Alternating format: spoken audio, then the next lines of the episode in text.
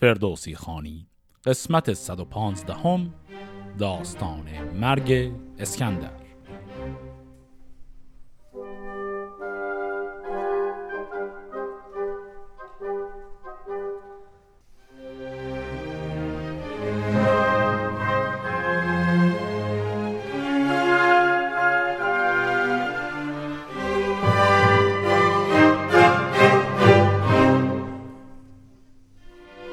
قسمت های قبل داستان سفرهای اسکندر به نقاط مختلف دنیا رو با هم دنبال کردیم و آخرین این داستان ها هم رسیدن به درخت گویا یا درخت سخنگو بود و دیدیم که اون درخت مرگ زود هنگام اسکندر رو پیش بینی کرد و اسکندر بعد از اون ماجرا داره میره به سمت یک سفر جدید.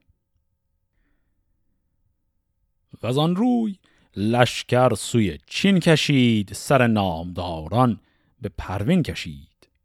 همی راند منزل به منزل به دشت چهل روز تا پیش دریا گذشت. زدی با سرا پردهی برکشید سپه را به منزل فرود آورید. یکی نامه فرمود پس تا دبیر نبیسد از اسکندر شهرگیر. بفرمود هر گونه خوب و زشت نبیسنده چون نامن در نوشت سکندر بشد چون فرستاده ای گزین کرد بینادل آزاده ای که با او بودی یک دل و یک سخن بگفتی به مهتر که کن یا مکن. خب پس در همین ابتدای سفرش به چین هم همون کلکی رو که تا حالا دو سه بار زده رو می‌خواد بزنه. نامه ای از زبان خودش می نویسه و بعد خودش رو جا می‌زنه به جای یک نام رسان و گفت یک نفر رو هم به جای خودش منصوب می‌کنه که ادای اسکندر رو در بیاره و گفت کسیه که انقدر اسکندر بهش اعتماد داره که می‌ذاره امر و نهی بهش بکنه.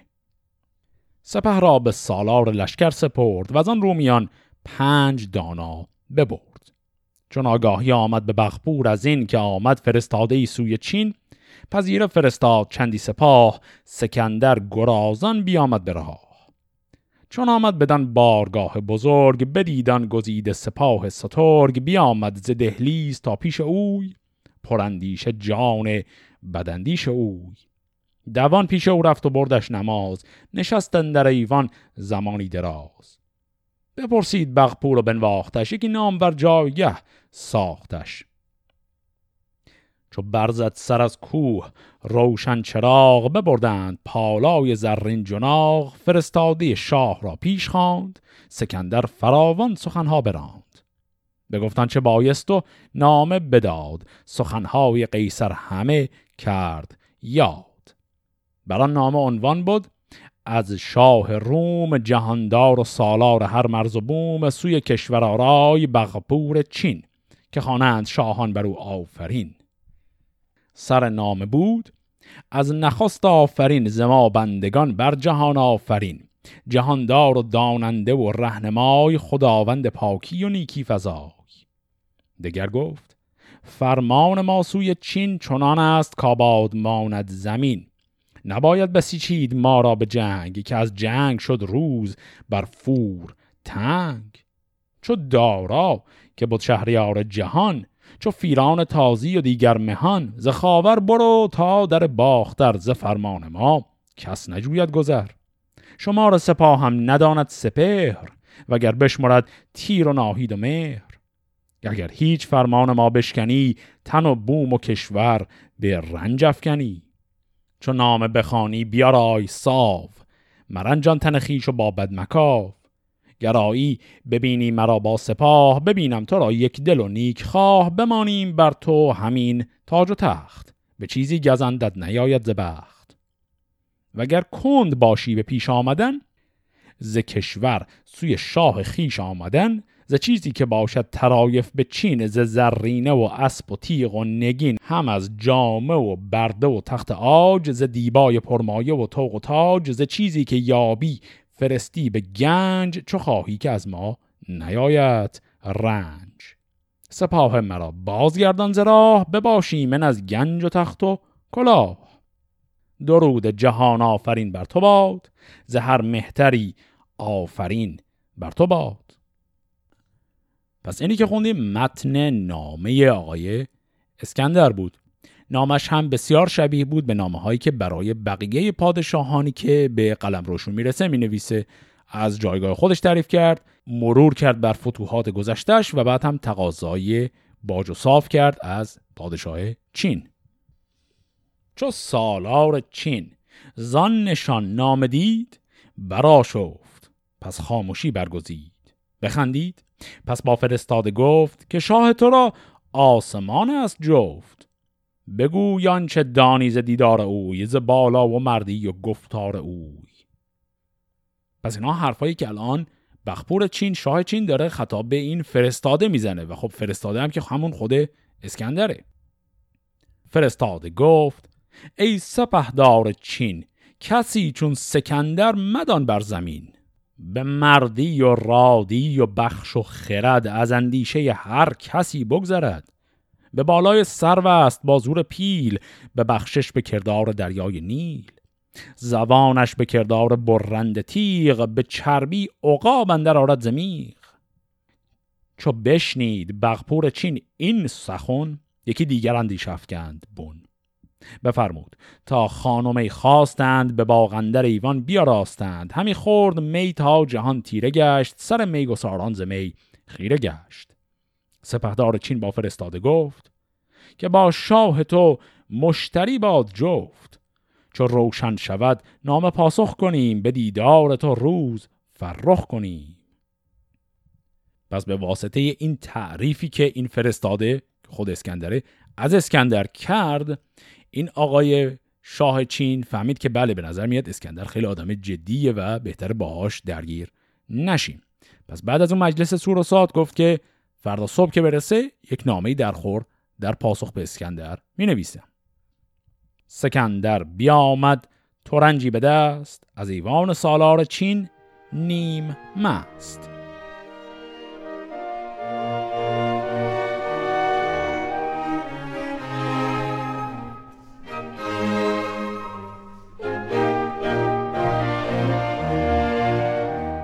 چو خورشید برزد سر از برج شیر سپهر اندر آورد شب را به زیر سکندر به نزدیک بخپور شد. از اندیشه بدکنش دور شد. بپرسید از او گفت شب چون بودی که بیرون شدی دوش میگون بودی و آن پس بفرمود تا شد دبیر بیاورد قرتاس و مشک و عبیر. یکی نامه را گرم پاسخ نبهشت. بیا راست قرتاس چین چون بهشت. نخست آفرین کرد بر دادگر. خداوند پیروز و داد و هنر خداوند فرهنگ و پرهیز و دین. از او باد بر شاه روم آفرین.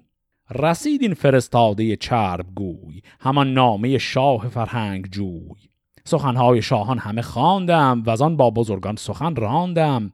ز دارای داراب و فیران و فور سخن هرچه پیدا شد از رزم و سور. که پیروز گشتی بر ایشان همه شبان گشتی و شهریاران رمه. تو داد خداوند خورشید و ماه ز مردی مدان و فزونی سپاه. چو بر مهتری بگذرد روزگار چه در سور میرد چه در کارزار. چو فرجامشان روز رزم تو بود زمانه نکاهد نخواهد فزود. تو زیشان مکن گشی و برتری که اگر زاهنی بیگمان بشکری. کجا شد فریدون و زحاک و جم؟ فراز آمد از باد و شد باز دم. من از تو نترسم نه جنگ آورم نه برسان تو باد گیرد سرم که خون ریختن نیست آین من نه بد کردن اندر خور دین من. بخانی مرا بر تو باشد شکست که یزدان پرستم نه خسرو پرست. فزون زان فرستم که داری منش ز بخشش نباشد مرا سرزنش. سکندر به رخ رنگ تشویر خورد ز گفتار او بر جگر تیر خورد. به دل گفت از این پس کسان در جهان نبیند مرا رفته جایی نهان. پس اینجا پاسخ این بغپور چین پاسخ هوشمندانه ای بود و گفت که برخلاف تو اسکندر که مغروری و فکر می‌کنی می‌تونی هر کاری دلت می‌خواد بکنی من از سرنوشت پادشاهان قدیم عبرت گرفتم و به همین دلیل این نامه تو رو که انتظار داری یا ما باید بجنگیم یا اطاعت کنیم از حرف تو من این رو می‌ذارم به حساب غرورت. با تو از در صلح در میام اما نه به خاطر اینکه ازت میترسم بلکه به خاطر اینکه کار عاقلانه اینه که اصلا جنگی رو که لازم نیست شروع کنیم رو شروع نکنیم. پس این پاسخ مدبرانه بخپور چین باعث میشه اسکندر که خودش اونجا حضور داره شرمنده بشه و متعجب بشه از اینکه اون طرف چقدر دقیق تونست جواب بده و یه جورایی راه هر نوع سیاست ورزی رو بر اسکندر بست.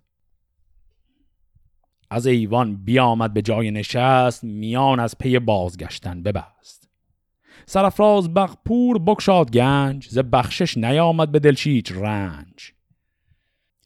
نخستین بفرمود.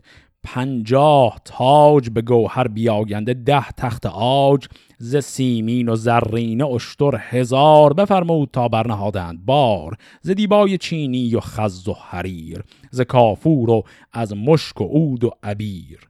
هزار اشتر بارکش بار کرد تناسان شدن کو درم خار کرد. ز سنجاب و قاقم و موی سمور ز گستردنی ها و کیمال بور بیاورد از این هر یکی ده هزار. خردمند گنجور بربست بار. این حیوان ها هم که آشنا هستیم. سنجاب که سنجاب قاقم سمور و کیمال اینا هم همه حیواناتی هستند که از پوستشون به عنوان خز استفاده می شده و در حقیقت خز اینها رو هم به عنوان بخشی از هدایا داره به بغپور چین میده. گران مایه صد زین به سیمین ستام ز زرین پنجاه بردند نام. ببردند سیصد شتر سرخموی طرایف بد و دار چینی بدوی. کلمه طرایف را هم قبلا چندین بار داشتیم. گنج های ظریف گفته میشه و این دار چینی هم همون ادویه‌ایه که امروزه بهش میگیم دارچین. این رو هم به عنوان بخشی از هدایا داره میده بره. یکی مرد با سنگ شیرین سخن گزین کرد از آن چینیان کهن. بفرمود تا با درود و خرام بیاید بر شاه و آرد پیام. که یک چند باشد به نزدیک چین بر اون نامداران کنند آفرین. فرستاده شد با سکندر به راه. گمانی که بردی که اوی است شاه. پس تمام این گنج ها رو هم میده همراه با اون نامه ببرن و یک فرستاده هم طبعا شاه چین معرفی می‌کنه و این فرستاده شاه چین همراه با فرستاده ایرانی که خود اسکندره داره برمیگرده و داستان اینجا میگه این فرستاده روحش هم خبر نداره که اون کسی که باهاش داره میره همون خود اسکندره. چون ملاح روی سکندر بدید سبک رومی بادبان برکشید. چو دستور با لشکر آمدش پیش بگفتان چه آمد ز بازار خیش سپاهش بر او خواندند آفرین. همه برنهادند سر بر زمین. بدانست چینی که اوی است شاه. پیاده بیامد غریوان به راه. سکندر بدو گفت پوزش مکن مران پیش بخپور از این در سخون ببودان شب و بامداد پگاه به دارام بنشست بر تخت. شاه فرستاده را چیز بخشید و گفت که با تو روان مسیحاست جفت. برو پیش بخپور چینی بگوی که نزدیک ما یافتی آبروی گریدر بباشی همی چین تو راست. وگر جای دیگر خرامی رواست. بیا سای میدر که چندین سپاه به تیزی نشاید کشیدن به راه. پس اسکندر هم وقتی که اون طرف چینی برخورد اسکندر با سربازان خودش رو دید تازه می‌فهمه ای این بابا همون اسکندر بود. اول میره برای پوزش اسکندر میگه که نه پوزش لازم نیست صرفا اما این قضیه رو به شاه خودتون نگو.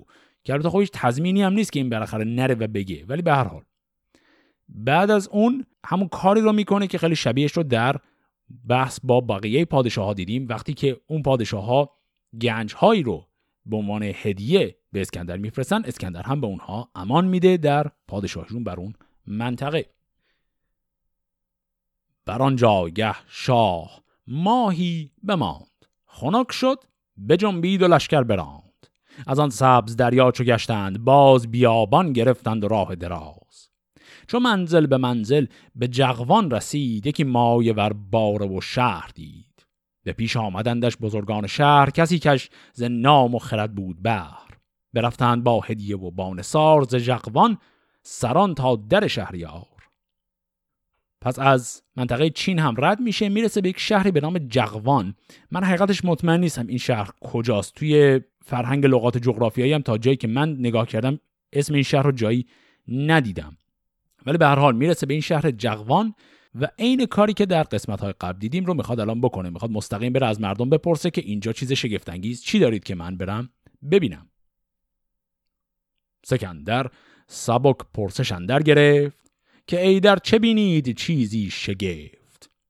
بدو گفت گوینده که شهریار ندانیم چیزی که آید به کار بدین مرز درویشی و رنج هست که از این بگذری باد ماند به دست. پس اینجا در شهر جغوان برخلاف جاهای دیگه ازشون پرسید که جای چیز شگفتانگیز چی دارید؟ اینا گفتن والا ما چیز خاصی نداریم برات. و به همین دلیل هم اسکندر توقف زیادی در این شهر نمی‌کنه و رد میشه میره. چو گفتار گوینده بشنید شاه ز جغوان سوی سند شد با سپاه. پذیره شدندش سواران سند همان جنگ را یاور آمد ز هند.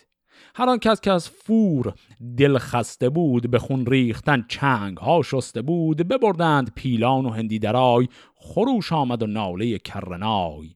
سر سندیان بود بنداه نام سواری سرفراز با نام و کام.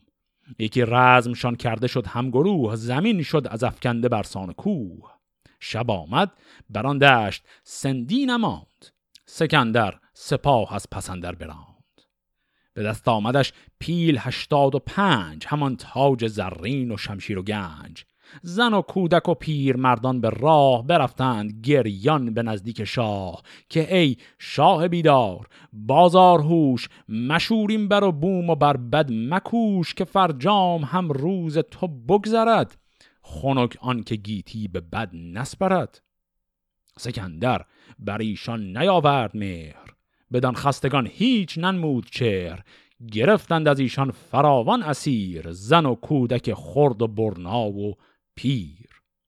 سو نیم روز آمد از راه بست همه روی گیتی ز دشمن بشست. پس بعد از رفتن به منطقه سند که باز در همون کشور هند هست یک برخورد دوباره جدی داره اسکندر. اینجا با بازمانده کسانی که از لشکر فور مونده بودند بازمانده اونها یک لشکر دوباره جمع کرده بودند به رهبری فردی به نام بنداه اینها هم یک نبردی با لشکر اسکندر می‌کنن که صرفا یکی دو بیت میگه که در این نبرد زدن و همه رو طبعا کشتند و بعد هم کسانی که مونده بودند اون مردمان عادی اون منطقه التماس می‌کنن به اسکندر که ما رو ببخش و ولمون کن ولی اسکندر این رو گوش نمیده و اون منطقه رو قارت می‌کنه و هر کسی رو هم که بخوان به اسیری می‌گیرن و رد میشن. و بعد از اون هم از هند که رد میشن دوباره میان به سمت منطقه نیمروز که همون سیستان هست یعنی باز برمیگردن به قلمروی ایران و گفت که از شهر بست هم رد میشن تا برسن به نیمروز. پس دوباره از چین و هند و اینها برگشت به سمت غربتر. حال که برگشتن به این سمت اسکندر کلا دو تا سفر دیگه داره تا ماجراش به انتها برسه. سفر بعدی اسکندر به سمت منطقه یمن هست.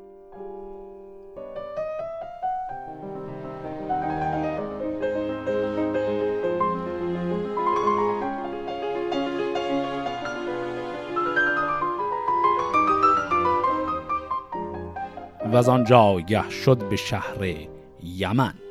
جهانگیر با نامدار انجمن. چو بشنید شاه یمن با مهان بیامد بر شهریار جهان. ابا هدیه ها که از یمن برگزید بهاگیر و زیبا چنان چون سزید. ده اشتر ز برد یمن بار کرد دگر پنج را بار دینار کرد. کلمه برد یمن هم واژه‌ایه که با کمی اختلاف قبلا هم داشتیمش برد اینجا به نوعی پارچه گفته میشه به نوعی تاقه پارچه گفته میشه که از یمن می آوردن سوقات معروف یمن بوده. با نام برد یمانی هم شناخته می شده دگر ده شطور بار کرده از درم. چو باشد درم دل نباشد به غم. دگر سله زعفران بود هزار ز دیبا و هر جامعی بیشمار کلمه سله هم به نوعی زنبیل گفته میشه. پس هزار تا زنبیل پر از زعفران هم بود. زبرجد یکی جام بودش به گنج همان در ناسفته. هفتاد و پنج. یکی جام دیگر بودش لاجورد نهادن در او شست یاقوت زرد. ز یاقوت سرخ از برش ده نگین به فرمان بران داد و گفت آفرین. به پیش سراپرده شهریار رسیدند با هدیه و بانسار سکندر بپرسید و بنواختشان. بر تخت نزدیک بنشاختشان. بر او آفرین کرد شاه یمن. که پیروزگر باش با انجمن. به تو شادم باشی ای در دو ماه بیاساید از راه شاه و سپاه. سکندر بر او آفرین کرد و گفت که با تو همیشه خرد باد جفت. به شبگیر شاه یمن بازگشت ز لشکر جهانی پرآواز گشت. سکندر سپه سوی بابل کشید ز گرد سپه شد هوا ناپدید. همه راند یک ماه خود با سپاه ندیدند از ایشان کس آرامگاه. بدین گونه تا سوی کوهی رسید ز دیدار دیده سرش ناپدید. به سربر یکی ابر تاریک بود به کیوان تو گفتی که نزدیک بود. به جایی بروبر ندیدند راه فرو ماند از کار شاه و سپاه. گذشتند بر کوه خاراب رنج و از او خیره شد مرد باریک سنج. خب تا اینجا چی شد؟ اینها رفتن به یمن. در یمن هیچ ماجرای عجیب و غریبی نداشتن. حتی جنگ و دعوایی هم به اون شکل پیش نیومد. ماجرای نامنگاری خاصی هم ذکر نشد. شاه یمن اینها رو پذیرفت. گنج های بسیار زیادی همونطور که دیدیم فهرست شد. به اینها داد و ازشون تقاضا کرد که یه مدت اینجا بمونن پیش ما. و اسکندر با وجود اینکه لذت برد از این به حال رفتار شاه یمن اما گوش نکرد و خیلی همون شبش جمع کردن و برگشتن. و رفتن به سمت بابل. این مسیر رفتن به سمت بابل دیگه سفر آخر اسکندره اما تو همین سفر آخر هم اتفاقات کوچک مختلفی داره میفته تو این مسیر رفتن به بابل اینها رسیدن به یک کوه خیلی بزرگ و بلا فاصله از این کوه بزرگ که می‌خوان رد بشن می‌خوان برسن به یک دریای گنده. اینطوری میگه. ز رفتن. چو گشتند یک سر یکی ژرف دریا بران روی کوه. پدید آمد و شاد شد زن سپاه که دریا و هامون بدیدند و راه. سوی ژرف دریا همی راندند جهان آفرین را همی خواندند. دد و دام بود هر سوی بیشمار سپه را نبود راه بر جز شکار. پدید آمد از دور مردی سترگ پر از موی با گوشهای بزرگ. تنش زیر مویندرون همچون نیل دو گوشش به کردار دو گوش پیل. چو دیدند گردان کسی زان نشان ببردند پیش سکندر کشان. سکندر نگه کرد از او خیره ماند بروبر همین نام یزدان بخواند. چه مردی؟ بدو گفت. نام تو چیست؟ ز دریا چه یابی و کام تو چیست؟ بدو گفت. شاها مرا باب و مام همان گوش بستر نهادند نام. بپرسید که چیست به میان آب که از آن سو برایت همی آفتاب؟ چون این داد پاسخ که ای شهریار همیشه بدی در جهان نامدار یکی شارستان است این چون بهشت که گویی نه از خاک دارد سرشت نبینی بدوین در ایوان و خان. مگر پوشش از ماهی و استخوان بر ایوانها چهره افراسیاب نگاریده روشنتر از آفتاب همان چهره کیخسرو جوی بزرگی و مردی و آهنگ اوی بران استخوان برنگاریده پاک نبینی به شهرندرون گرد و خاک. ز ماهی بود مردمان را خورش ندارند چیزی جز این پرورش. چو فرمان دهد نام بردار شاه روان من بدان شارستان بی سپاه.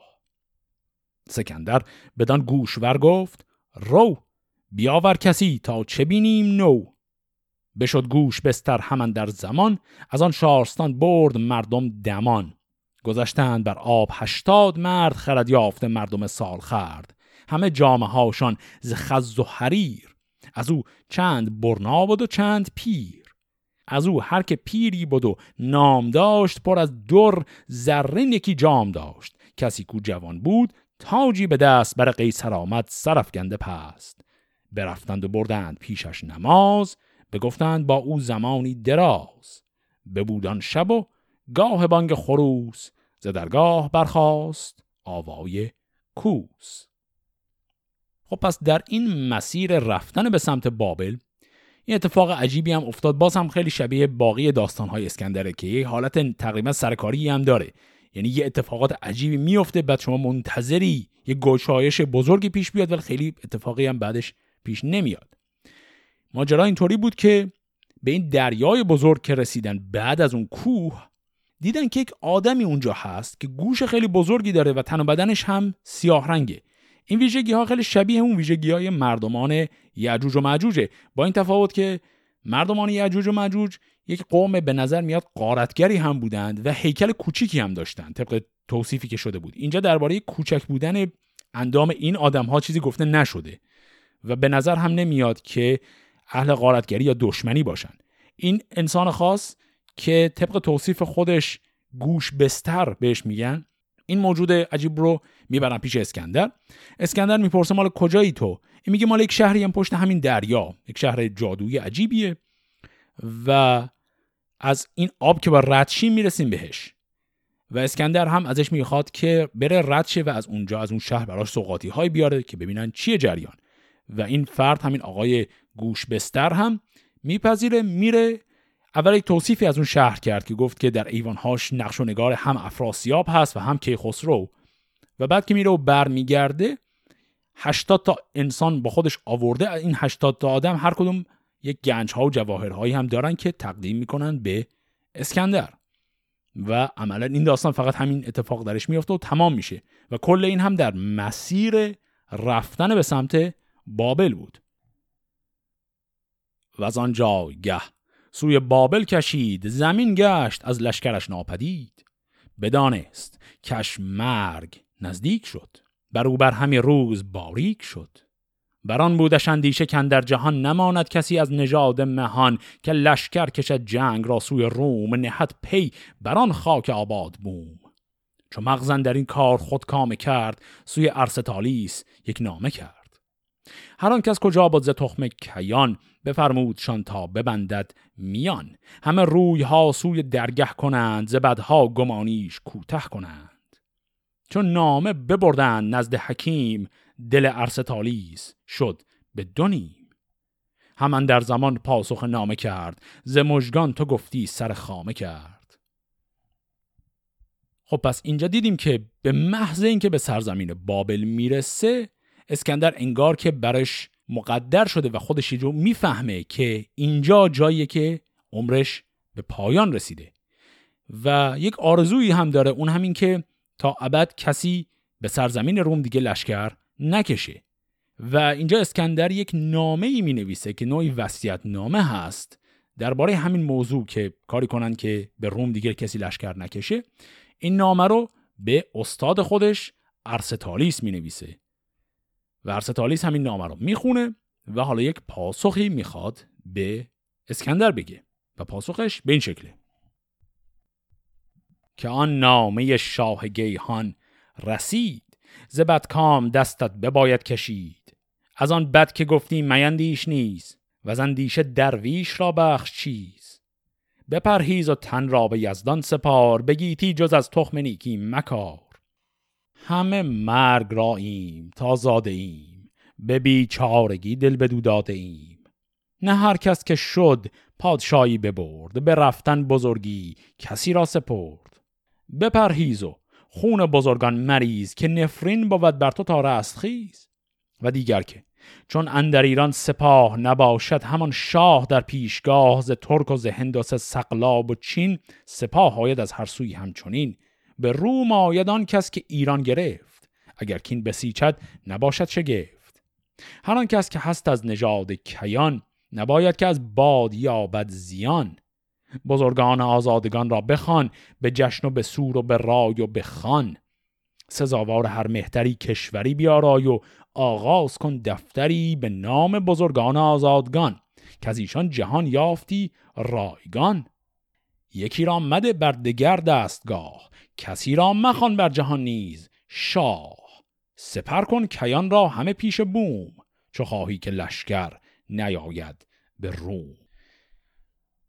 خب پس نامه اسکندر درباره این دغدغش بود که چه کار کنم که بعد از مرگ من کسی به روم لشکر نکشه. جواب ارستالیس همون ارسطو این بود که طبیعیه که وقتی تو بمیری آشفتگی و اینها به پا میشه و خیلی ها برای انتقام گیری جنگ هایی که تو کردی به خصوص از ایران به روم لشکر خواهند کشید. گفت چارش اینه که تو برای خودت ولیعهدهایی تعیین کنه قبل از مرگت. و گفت برای این هم که مطمئن بشی واقعا بلای سر کشور نمیاد هیچ کس رو ولیعهد تام و تمام کل این قلم روهای خودت نکن بلکه قلم روهات رو تقسیم کن و تا جایی که میشه از بین بزرگان ایرانی این قلم روهای تقسیم شده رو بهشون بده. و با این کار هم جلوگیری کن از اینکه کسی شورش کنه علیه سرزمین مادری خودت و همین که قدرت بسیار زیادی به یه نفر خاص نداده باشی. سکندر چو پاسخ بران گونه یافت به دندیشه و رای دیگر شتافت. بزرگان و آزادگان راز دهر کسی را کش از مردمی بود بهر بفرمود تا پیش او خواندند به جای سزاوار بنشاندند. یکی عهد بنبشت تا هر یکی فزونی نجوید ز دهر اندکی. بر آن نامداران جویند کام ملوک توایف نهادند نام. پس نظامی که اسکندر برپا می‌کنه برای بعد از مرگ خودش از این جهت خیلی شبیه به نظامی که کیخسرو تا حدی می‌خواست بنا کنه اما کمی تغییر کرد. یادمون هست که کیخسرو اومد منشور پادشاهی تکه تکه های سرزمین رو به خانواده های پهلوانان مختلف داد بعد یه پادشاهی کامل هم برای کل اون قلم رو به راست داد. حالا کاری که اسکندر کرد عملا عین همون بود منهای اون پادشاهی مرکزی. یعنی چیزی به اسم پادشاهی مرکزی نداد به کسی اما به بزرگان ایران بخش های مختلف رو داد و نام این نظامی هم که برپا کرد رو گذاشت نظام ملوک توایفی همان شب سکندر به بابل رسید مهان را به دیدار خود شاد دید. یکی کودک آمد زنی را به شب از او ماند هر کس که دیدش عجب. سرش چون سر شیر و بر پای سم چون مردم بر و کتف و چون گاو دم. به مردان شگفتی همان گه که زاد سزد گر نگیرد از آن زن نژاد. ببردند هم در زمان نزد شاه بدو کرد شاه از شگفتی نگاه. به فالش بد آمد همانگاه گفت که این تخمه را خاک باید نهفت. و درست روزی که اسکندر به شهر بابل می‌رسه یک زنی یک زنی که ربط خاصی هم به اسکندر نداره کودکی به دنیا میاره که عجیب هست. سر اون کودک مثل سر شیر پاش سم داره بدنش یعنی بر کتفش مثل آدمه و یک دم مثل گاو هم داره و این کودک همون لحظه که به دنیا میاد میمیره. خبر این کودک عجیبی که به دنیا آمد و سری مرد رو به اسکندر که میدن اسکندر میگه که این یک فال شومی هست و حالا از اخترشناسان می‌خوان که این رو تعبیر کنند.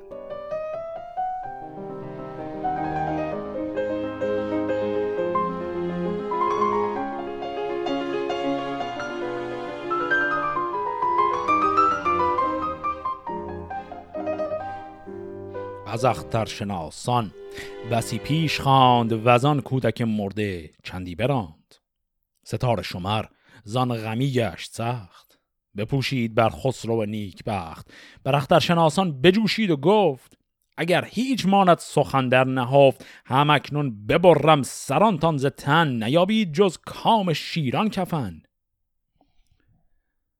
پس وقتی خبر این قضیه رو به اخترشناسا میدن اخترشناسا اول خیلی ناراحت میشن و بعد چیزی نمیگن. اسکندر همونها رو تهدید می‌کنه که این خبر بد رو باید حتما به من بگید. ستاره شمر.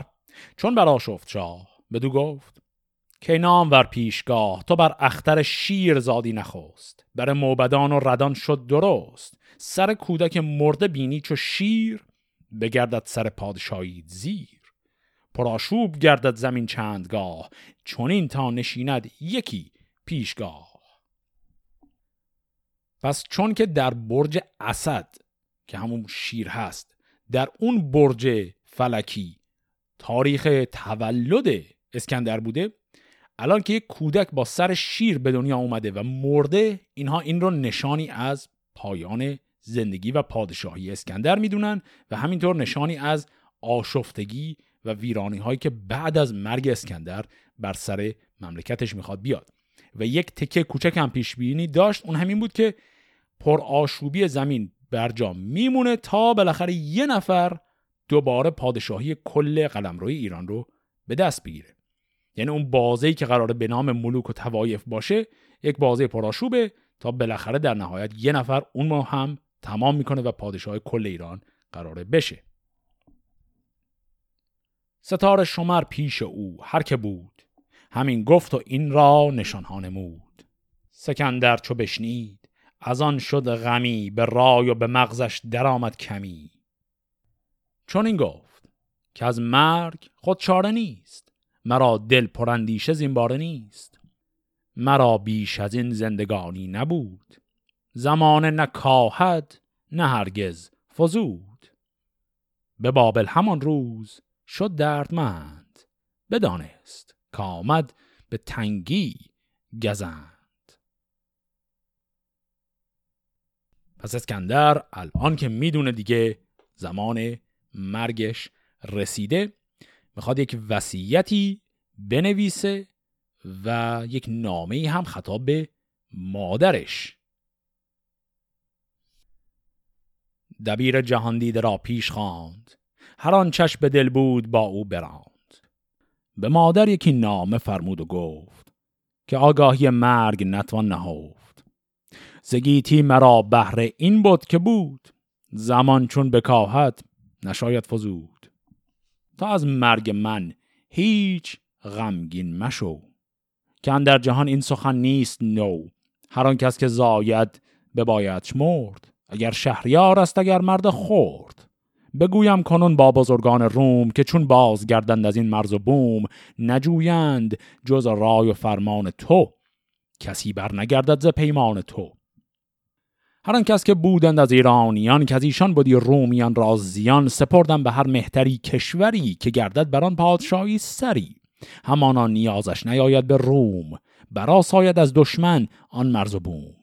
مرا مرده در خاک مصر آگنید. ز گفتار من هیچ مپراگنید به سالی ز دینار من صد هزار ببخشید بر مردم خیشکار. گراید یکی روشنک را پسر شود بیگمان زنده نام پدر نباید که باشد جزو شاه روم که او تازه گرداندان مرز و بوم. وگر دختر آید به هنگام بوس بپیوند با زاده فیل قوس تو فرزند خانش نه داماد من. بدو تازه کن در جهان یاد من. دگر دختر کید را بیگزند فرستید نزد پدرش ارجمند. ابا بدره و برده و نیک خواه اماری بسیچید با او به راه. همان افسر و گوهر و سیم و زر که آورده بود او بود نزد پدر به رفتن چونو گشت هنداستان فرستید با او به هندوستان. من در همه کار کردم به برگ به بیچارگی دل نهادم به مرگ. نخواستن که تابود زرین کنید کفن بر تنم انبراگین کنید. ز زربفت چینی سزاوار من کسی کو بپیچد ز تیمار من. همه درز تابوت ما را به غیر بگیرید و کافور و مشک و عبیر. نخست آگنیدن در او انگبین ز بر انگبین زیر دیبای چین. و آن پس تن من نهیدن در روی سر سخن چون بپوشید روی. تا پند من ای مادر پرخرد نگهدار تا روز تا بگذرد. ز چیزی که آوردم از هند و چین ز توران و ایران و مکران زمین. بدار و ببخشان چه افسون بود و از اندازه خورد بیرون بود. به تو حاجتان استم مهربان که بیدار باشی و روشن روان. نداری تن خیش را رنج بس که در جهان نیست جاوید کس. روانم روان تو را بیگمان ببیند چو تنگندر آید زمان. شکیبایی از مهر نامی تر است. سبک سر بود هر که او کهتر است. تو را مهر بود بر تنم سال ماه. کنون جان پاکم ز یزدان بخواه. بدین خواستن باش فریاد رس که فریاد رس گیردم دست و بس. نگر تا که بینی به گرد جهان که اون نیست از مرگ خست روان. پس اینی که خوندیم نامه نسبتا طولانی اسکندر بود خطاب به مادرش که حکم وسیعت نامش رو هم داشت. یه مروری بکنیم برش. در ابتدا اون قضیه ملوک توایفی رو گفت. گفت که من بزرگان ایران رو که حد می‌زنم بخوان چشم داشته باشن برای حمله به روم به هر کدوم از این بزرگان قلمروی در ایران دادم و با این پخش کردن قدرتشون کاری کردم که اینا هیچ کدوم دنبال حمله به روم نرن. و بعد از اون هم توصیه هایی کرد برای دو تا همسری که الان داره. گفت دختر کید رو برگردونید پیش پدرش با تمام همون جواهرها و گنجهایی که به من داده بود. و درباره روشنک هم گفت اگر روشنک صاحب پسری بشه اون پسر میشه پادشاه بر حق منطقه روم نه ایران روم. بعد اگر روشنک صاحب دختری بشه اینجا یک توصیه می‌کنه یک کمی عجیبه. میگه اون دختر رو به عقد زاده فیلقوس در بیار و او رو مثل فرزند خودت بگیر و به این شکل خاندان روشنک رو پیوند بده با خاندان پادشاهی روم. اینجا چیزی که عجیبه اینه که زاده فیلقوس که میشه خود همین مادر اسکندر یا دیگه حد اکثر خود اسکندر. قاعدتا یا فیلقوس باید فرزند دیگری داشته باشه یا آدم های دیگری از اون خاندان باشن. داستان خیلی واضح نیست در این زمینه. به نظر میسه چیزی که داره میگه اینه که اگر پسر بود اون میشه پادشاه روم. اگر دختر بود ازدواج کنه با کسی از خاندان پادشاهی روم. اینجا این توصیه یه مقداری گنگ هست به هر حال. و بعد هم یک توصیه های طولانی داریم درباره شیوه خاک سپاری شاهانه که اسکندر برای خودش داره از قبل وصیت می‌کنه و به این شکل این نامه تمام میشه. چون نامه به مهرندر آورد و بند بفرمود تا بر سطور نوند زبابل به روم آورند آگهی که تیره شدن فر شاهنشهی چون آگاه شد لشکر از درد شاه جهان گشت بر نامداران سیاه. به تخت بزرگی نهادند روی جهان شد سراسر پر از گفتگوی. سکندر چون از لشکر آگاه شد بدانست کش روز کوتاه شد. بفرمود تا تخت بیرون برند از ایوان شاهی به هامون برند. ز بیماری او غمی شد سپاه که بیرنگ دیدند رخسار شاه. همه دشت یک سر خروشان شدند چو بر آتش تیز جوشان شدند. همی گفت هر کس که بد روزگار که از رومیان کم شود شهریار. فراز آمدن گردش بخت شوم که ویران شود زین سپس بوم روم. همه دشمنان کام دل یافتند رسیدند جایی که بشتافتند. به ما برکنون تلخ گردد جهان خروشان شویم آشکار و نهان. چون این گفت قیصر به داوای نرم که ترسنده باشید با رای و شرم از اندرز من سر به سر مگذرید. چه خواهید که از جان و تن برخورید؟ پس از من شما را همین است کار نه با من همی بد کند روزگار.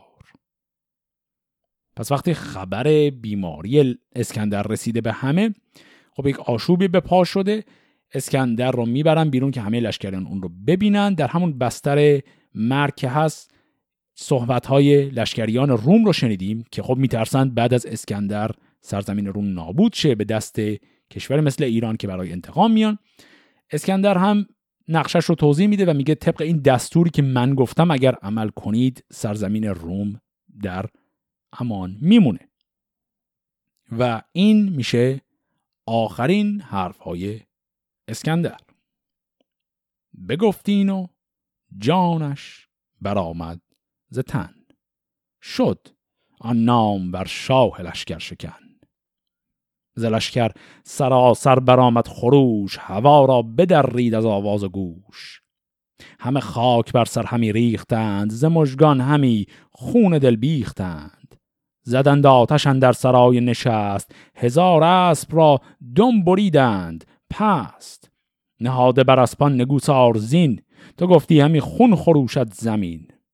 ببردند صندوق زرین به دشت همین ناله از آسمان برگذشت. سکوبا بشستش به روشن گلاب پراگند بر تنش کافور ناب. ز دیبای زربفت کردش کفن خروشان بران نام دارن جمن تن نام ور زیر دیبای چین نهادند تا پای در انگابین سر تنگ تابوت کردند سخت. شد آن شاخ گستر دلاور درخت. نمانی همی در سرای سپنج چه نازی به تخت و چه یازی به گنج. چو تابوت از آن دشت برداشتند همه دست بر دست بگذاشتند. دو آواز شد رومی و پارسی سخنشان ز تابوت شد یک بسی. پس الان که اسکندر از دنیا رفته و می‌خوان او رو خاک سپاری کنن الان یک دعوایی داره پیش میاد. بین پیروان ایرانی اسکندر و پیروان رومی او. چون اسکندر شاه هر دو منطقه هست دیگه. و پیروان ایرانی اسکندر اعتقاد دارن که او باید در ایران خاک شه. پیروان رومی او اعتقاد دارن که جسدش باید به روم برگرده. اینجاست که اهمیت اون بخش دیگری از وصیت نامه اسکندر درباره خاک سپاری خودش رو می‌فهمیم. اسکندر از مادرش خواست که حتما در مصر خاک بشه. و دلیل اینکه اسکندر چون این درخواستی هم کرده بود دقیقا همینه که این دعوای بین دو طرف ایرانی و رومی بر سر خاک سپاری خودش رو می‌تونست از قبل حدس بزنه. حالا بریم و این جزئیات دعوا رو ببینیم.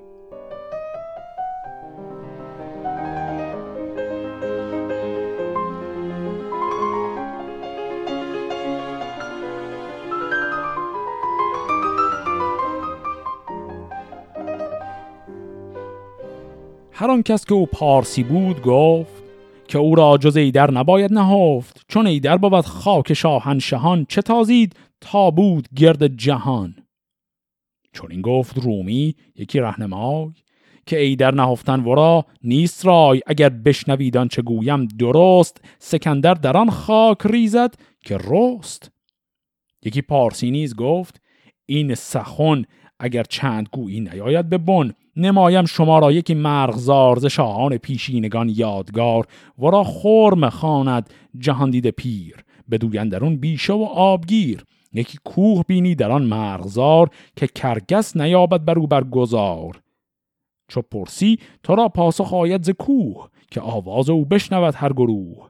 بیارید مرد پیر فرتوت را همه در بدارید تابوت را. بپرسید تا کوه پاسخ دهد. شما را بدین رای فرخ نهد. پس یک چاره عجیب و غریبی می‌خوان اینها پیدا کنن. در حقیقت کل اون توصیه‌ای که اسکندر به مادرش کرده بود در اون نامه به نظر می‌رسه یا به گوش اینها نرسیده یا مادر اسکندر نتونسته بیاد و دخالتی بکنه. و به هر حال اون وصیت عملا کسی بهش گوش نداد. صرفا بین ایرانی ها و رومی ها که دعوا بود یه نفر پیدا شد یک راه خیلی عجیبی پیش پای همه گذاشت. گفت یک دشت و کوهی هست. به نام خرم. و گفت اونجا شما از کوه می‌تونید بپرسید که باید کجا او رو خاک کرد و اون کوه پاسخ میده به شما. برفتند پویان به کردار غرم بدن بیشه کشنام خوانند خرم. بگفتند و پاسخ چنین داد باز که تابوت شاهان چه داری دراز که خاک سکندر به دسکندری است؟ کجا کرده بود روزگاری که زیست؟ خب پس اون کوه پاسخ داد که اسکندر رو باید در اسکندری خاک کنیم. اسکندری هم همون شهر اسکندریه هست که در مصر هست و اسکندر اون رو بنا کرد. چون آواز بشنید لشکر برفت ببردند از آن بیشه صندوق و تفت. چون آمد سکندر به دسکندری جهان را دگرگونه شد داوری. به هامون نهادند صندوق اوی. زمین شد سراسر پر از گفتگوی. به دسکندری کودک و مرد و زن به تابوت او بر شدند انجمن. اگر برگرفتی ز مردم شمار مهندس فزون آمدی صد هزار. حکیم ارس تالیس پیش درون جهانی برو دیدگان پرز خون. بر آن تنگ صندوق بنهاد دست. چون گفت که شاه یزدان پرست کجا آن هوش و دانش و رای تو که این تنگ تابوت شد جای تو. به روز جوانی بدین مای سال چرا خاک را برگزیدی همال؟ حکیمان رومی شدند انجمن. یکی گفت که ای پیل روین تن ز پایت کف کند و جانت که خست؟ کجا تان همه حزم و رای و نشست؟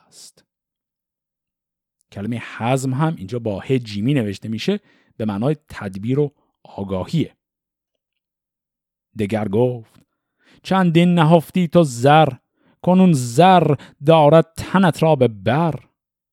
دگر گفت که از دست تو کس نرست چرا سودی شاه با مرگ دست؟ دگر گفت کاسودی از درد و رنج هم از جستن پادشاهی و گنج. دگر گفت چون پیش داور شوی همان برک کشتی همان بدروی. دگر گفت بی دستگاه آن بود که ریزنده خون شاهان بود. دگر گفت ما چون تو باشیم زود که بودی تو چون گوهر نابسود. دگر گفت چون بیندت اوستاد بیاموزد آن چیز کت نیست یاد. دگر گفت که از مرگ چون تو نجست به بیشی سزدگر نیازیم دست. دگر گفت که برتر از ماه و مهر چه پوشی همی زنجمن خوب چهر. دگر گفت مرد فراوان هنر بکوشد که چهره بپوشد به زر کنونه هنرمند مرد دلیر. تو را آز زر آوریده است زیر. دگر گفت دیبا بپوشیده ای نپوشیده را نیز رخ دیده ای کنون سرز دیبا برآور که تاج همی جویدت یاره و تخت آج. دگر گفت که از ماه رخ بندگان ز چینی و رومی پرستندگان بریدی و زرداری در کنار به رسم کیان زر و دیبا مدار.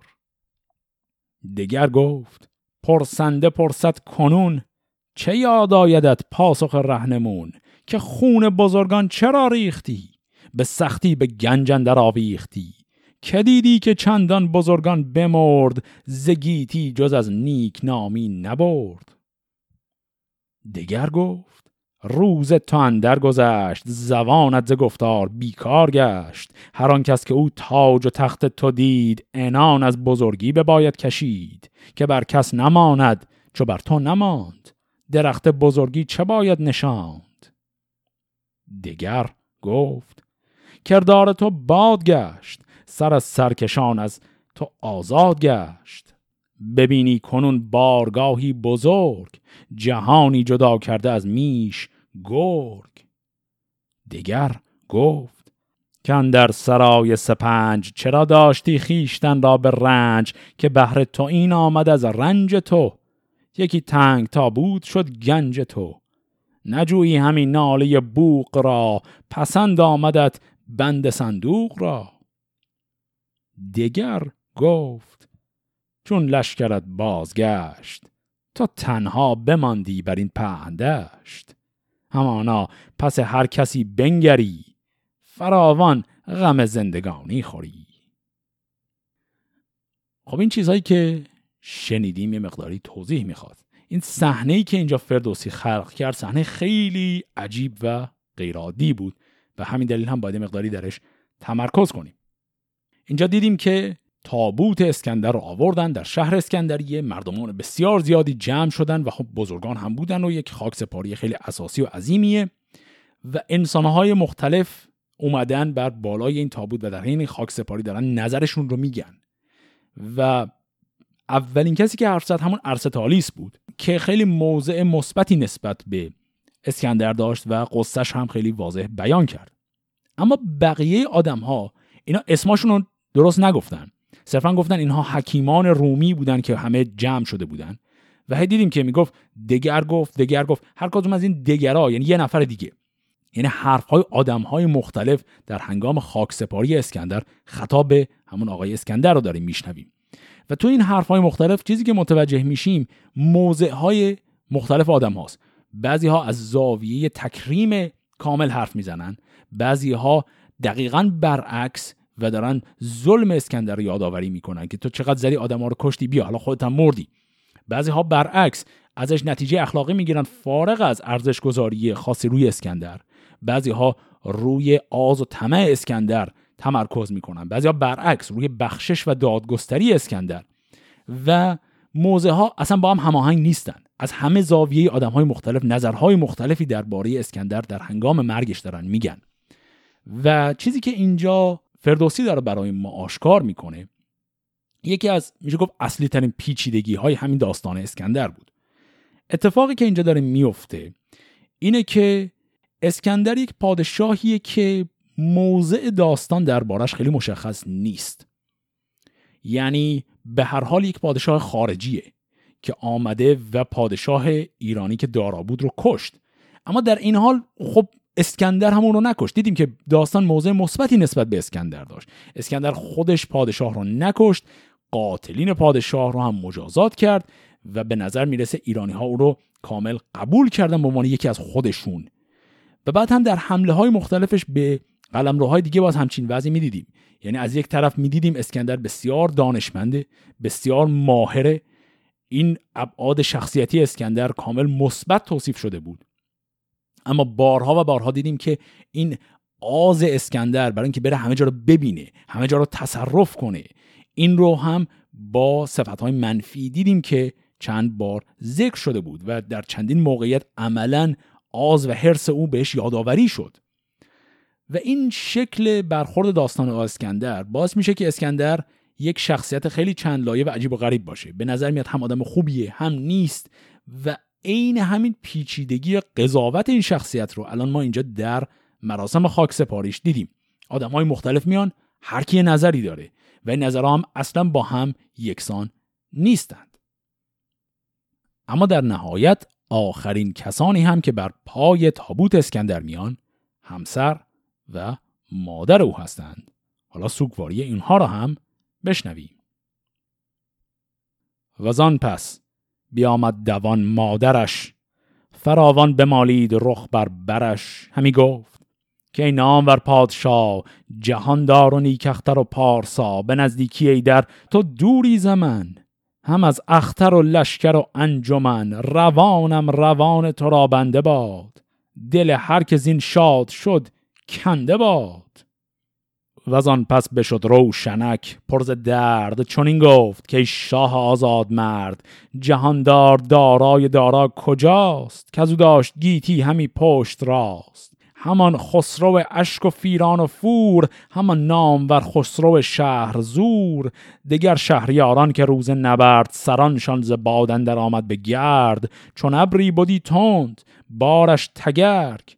تو را گفتم ایمن شد استی ز مرگ. ز بس رزم و پیکار و خون ریختن چه تنها چه با لشکر آویختن. زمانه تو را داد گفتم جواز. همی داری از مردم خیش راز. چو کردی جهان از بزرگان توهی بیانداختی تاج شاهنشهی. درختی که کشتی چون آمد به بار دل خاک بینم تو را غمگسار. خب پس اینجا باز داریم تکرار همون جریان چند قبل رو می‌بینیم. مادر اسکندر طبعا سوگواریش مادرانه است و کامل سجایای پسرش رو میگه. اما روشنک چندان با اون لحن حرف نمی‌زنه. روشنک اولا چند تا اسم میاره چند تا پادشاه مثلا خسرو شهرزور که دقیقا معلوم نیست اشاره به کیه. اما لب لباب حرفش معلومه. حرف اینه که همونطوری که پدر من که تو رو از بین بردی الان رفته به اون دنیا و دیگر نیست و همونطور که تمام بزرگان دیگر هم به دست تو نابود شدن الان تو هم نابود شدی. پس حرف روشنک چندان مثبت نیست خطاب به اسکندر. چو تاج سپهر آمد به زیر بزرگان ز گفتار گشتند سیر. نهفتند صندوق او را به خاک ندارد جهان از چنین ترس و باک. ز بادندر آرد برد سوی دم نه داد است پیدا نه پیدا ستم. نیابی به چون و چرا نیز راه نه کهتر بر این دست یابد نه شاه. همین نیکویی باید و مردمی جوان مردی و خوردن و خرمی. جز اینت نبینم همی بهره اگر کهتری و گر شهره ای اگر ماندی در ز تو نام زشت نیابی افالله خرم بهشت. چون این است رسم سرای کهن. سکندر شد و ماند ایدر سخن. چون او سی و شش پادشاه را بکشت نگر تا چه دارد زگیتی به مشت. برآورده پرمایه ده شارستان. شدن شارستان ها کنون خارستان. بجستان که هرگز نجسته است کس. سخن ماند از او اندر آفاق و بس. سخن به که ویران نگردد سخن چون از برف و باران سرای کهن. گذشتم از این صد اسکندری همه بهتری باد و نیکختری دل شهریار جهان شاد باد زهر بد تن پاکش آزاد باد.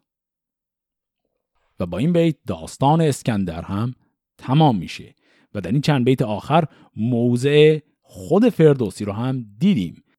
پس اینجا با به پایان رسیدن داستان اسکندر ما وارد مرحله بعدی میشیم که همونطور که در انتهای همین قسمت دیدیم دوران ملوک توایفی نام می‌گیره. این دوره ملوک توایفی در شاهنامه همون دوره اشکانیان هست. اما طبعا دوره اشکانیان تاریخی واقعی با دوره اشکانیانی که شاهنامه به نام ملوک توایفی می‌شناسه کمی فرق داره. داستان شروع دوران اشکانیان و ماجراهایی که در اون اتفاق میفته رو در قسمت هفته آینده با هم آغاز می‌کنیم. فعلا خدا نگهدار.